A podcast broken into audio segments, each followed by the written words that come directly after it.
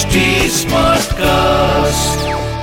आप सुन रहे हैं एच डी स्मार्ट कास्ट और ये है फीवर एफ़ प्रोडक्शन मैं हूँ आपके साथ अनुराग पांडे चल रहा है picture Pandey. Flash back Friday flash back Friday Salman Khan की फ़िल्म सनम बेवफा 1991 में रिलीज़ हुई थी। उस टाइम सलमान एक्ट्रेस जेबा बख्तियार से मिले मनाली में आ, शूट के दौरान। जेबा उस टाइम फ़िल्म हीना की शूटिंग कर रही थी वहीं पर और सलमान ने उन्हें इम्प्रेस करने की कोशिश की। तो रोज जेबा को मिलने उनके होटल पहुँच जाया करते थे। सलमान उनको फ़ोन कॉल्स किया करते थे कॉफ़ी और डिनर के लिए पूछा करते थे। जेबा ने ऑफ़र रिजेक्ट कर दिया क्योंकि सलमान उस टाइम ऑलरेडी संगीता बिलानी के साथ डेट कर रहे थे ना? हाँ।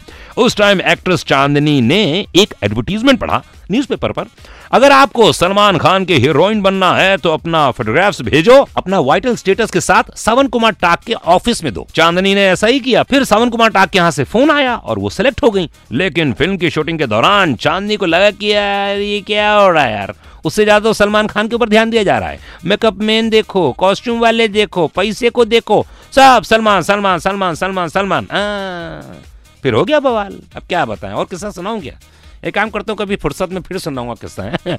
तो अब फ्लैशबैक में आज सलमान खान की इतनी ही बातें करेंगे सिर्फ़ और सिर्फ़ पिक्चर पांडे अनुराग पांडे के साथ। आप सुन रहे हैं एच डी स्मार्ट कास्ट और ये था Fever FM production H smart Smartcast.